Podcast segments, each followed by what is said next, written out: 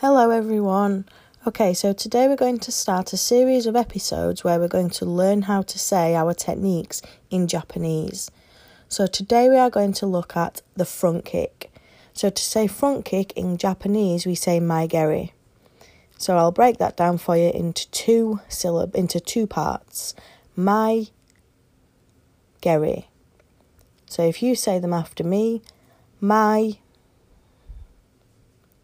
geri. And then put them together, mae geri. Okay, have a go and have a practice and let us know how you get on. See you soon. Bye.